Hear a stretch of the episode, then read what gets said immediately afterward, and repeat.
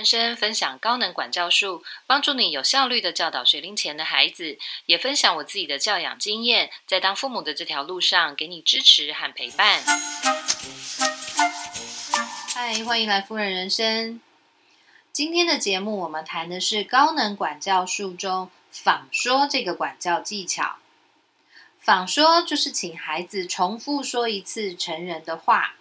目的是在帮助孩子练习用语言来表达自己的需求和感受，让孩子的情绪能找到出口。仿说还能够协助孩子去练习跟同才沟通，和其他的小朋友去讨论出共同游戏的规则，或者是怎么分工合作。如果你的孩子呢是爱哭闹、容易生气，那么就很适合做这样子的练习，练习让孩子说出来。让旁边的人知道他的问题，还有有什么需求，才能够提供协助来解决问题。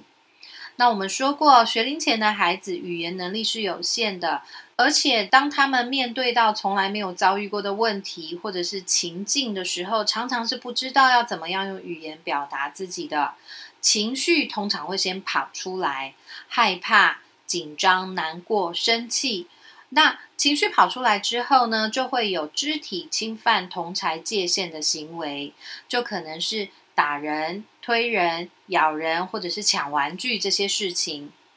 那透过仿说呢，成人能够协助孩子用不同的词汇、不同不同的句子来表达自己的感受和需求。累积一些经验之后呢，孩子就比较有足够的语言能力来表达自己。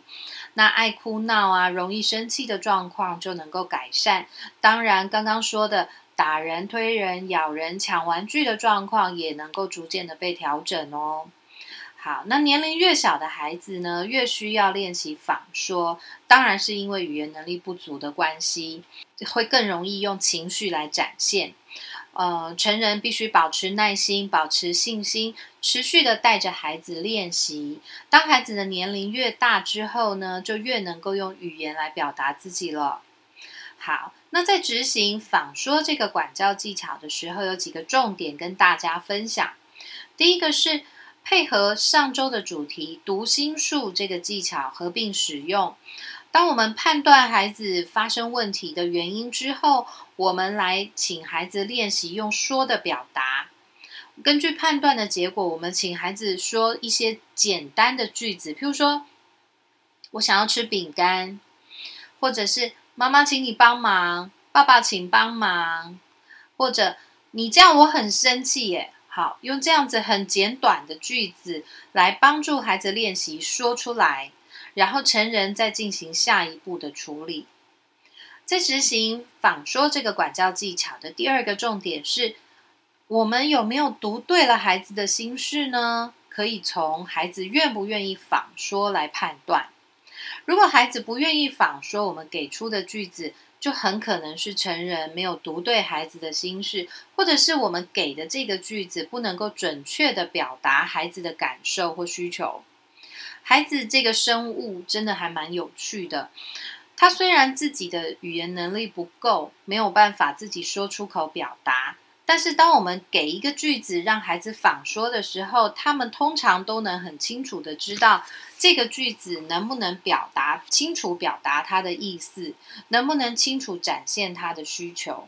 所以，如果我们没有读对孩子的心事，或者给出的这个句子不够准确的话，孩子是不愿意仿说的。那孩子不愿意仿说的时候，我们就必须调整一下，呃，我们给出的句子的内容，或者是重新使用读心术来确认孩子到底是为了什么原因而有行为的问题。好，那在执行仿说这个管教技巧的第三个重点是。如果孩子卡在情绪当中，不愿意开口仿说，我们可以等待孩子冷静之后再进行，或者我们可以直接代替孩子说。我们可以告诉孩子，等你准备好要说了，你再告诉我，或者是我们没有要哭哭哦，不哭哭的时候我们来说。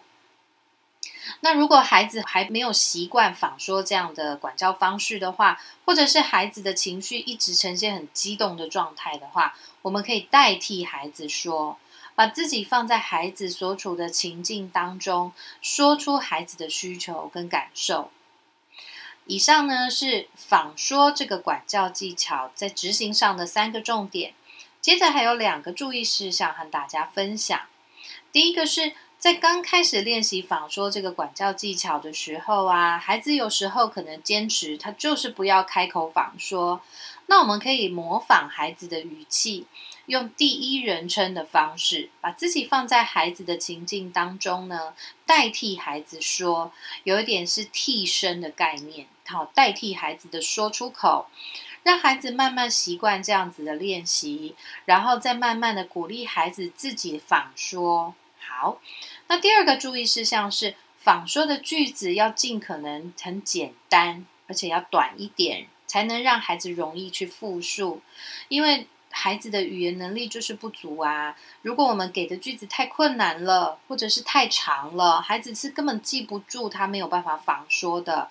所以这些句子尽可能简单而且短一点。好，那接着我分享一些我自己在生活上使用仿说这个管教技巧的经验。小小的孩子啊，通常出现。打人、抢玩具这些行为的时候呢，很可能其实是不知道怎么用语言来表达自己的。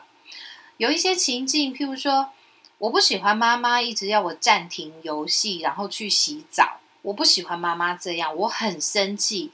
我不知道怎么让妈妈知道我很生气，所以我就打她。好，那或者也有可能是。我很想要玩他手里面的那个玩具，可是我不知道要怎么样让那个玩具拿来我自己这边啊，所以我就直接抢玩具。好，那这些状况其实都可以用读心术哈去读出来，孩子到底怎么了？他做出的这个行为背后到底是什么样的动机？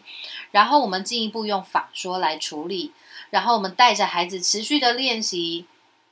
这种侵犯他人身体界限、物权界限的状况能够逐渐的改善。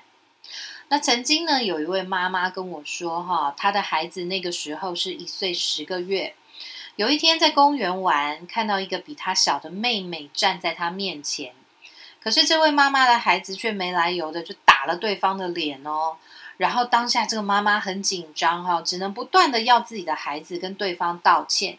可是孩子却开始闹别扭，他死都不愿意道歉，再怎么样都不愿意说对不起。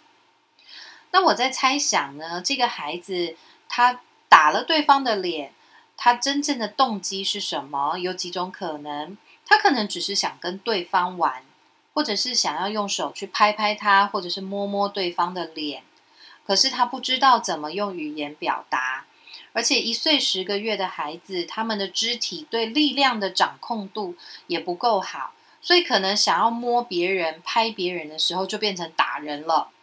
所以站在孩子的立场，孩子可能想的是，只是我想跟你玩，或者是我想跟你打招呼，想要摸摸你或拍拍你。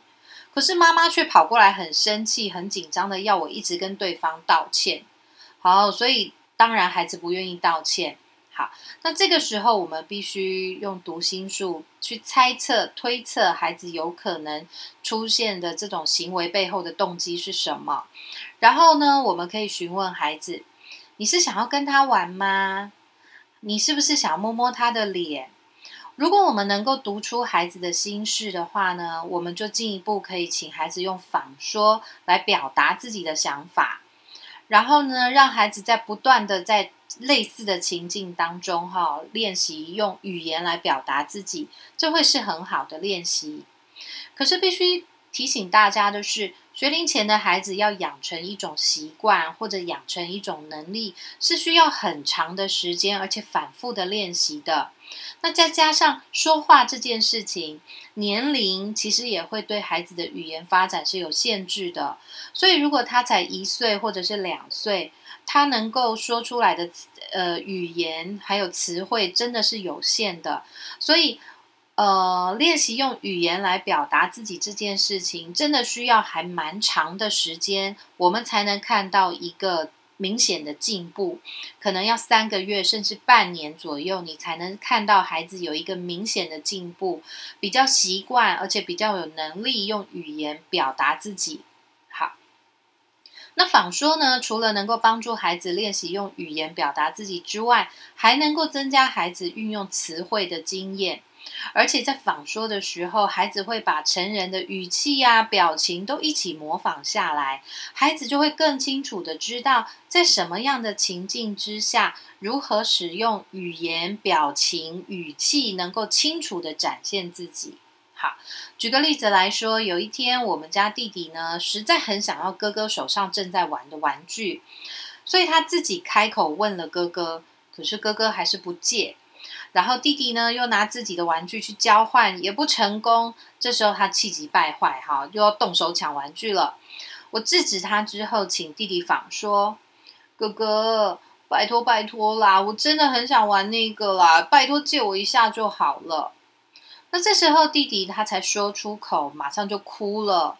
我知道，因为这些句子有读到他的心事，我真的好想玩那个玩具。然后弟弟接着，他很努力的，尽可能的清楚的把话说完。然后我有鼓励他，很棒哦，你自己用说的，而且说的很清楚哦。好，这个是能够鼓励孩子练习用仿说来表达自己的一种呃一个练习。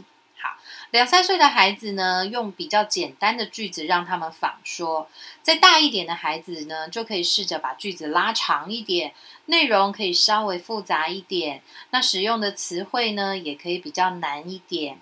借此可以去培养孩子的语言能力，还有他们使用词汇的经验也能够累积。一直到大概五岁、六岁左右，孩子就不太需要仿说了，因为这个时候的他们语言能力已经足够，而且他们会懂得的词汇也已经够多了，能够很清楚的、独立的表达自己。好，那当然呢，仿说这个管教技巧，建议大家可以和上周的主题读心术一起合并使用，发挥一些同理心，就能够。带着孩子练习用语言来表达自己。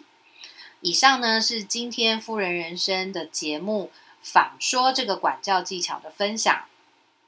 夫人人生的 Podcast 每周二都会更新节目，夫人人生的网站每周也会更新新的文章。如果你喜欢我的文章，可以在夫人人生的粉丝页上持续的追踪，或者是按赞帮我们分享文章。如果你有任何的问题，也可以直接在夫人人生的粉丝页上发问，或者是私讯留言给我都可以。谢谢你今天的收听，拜拜。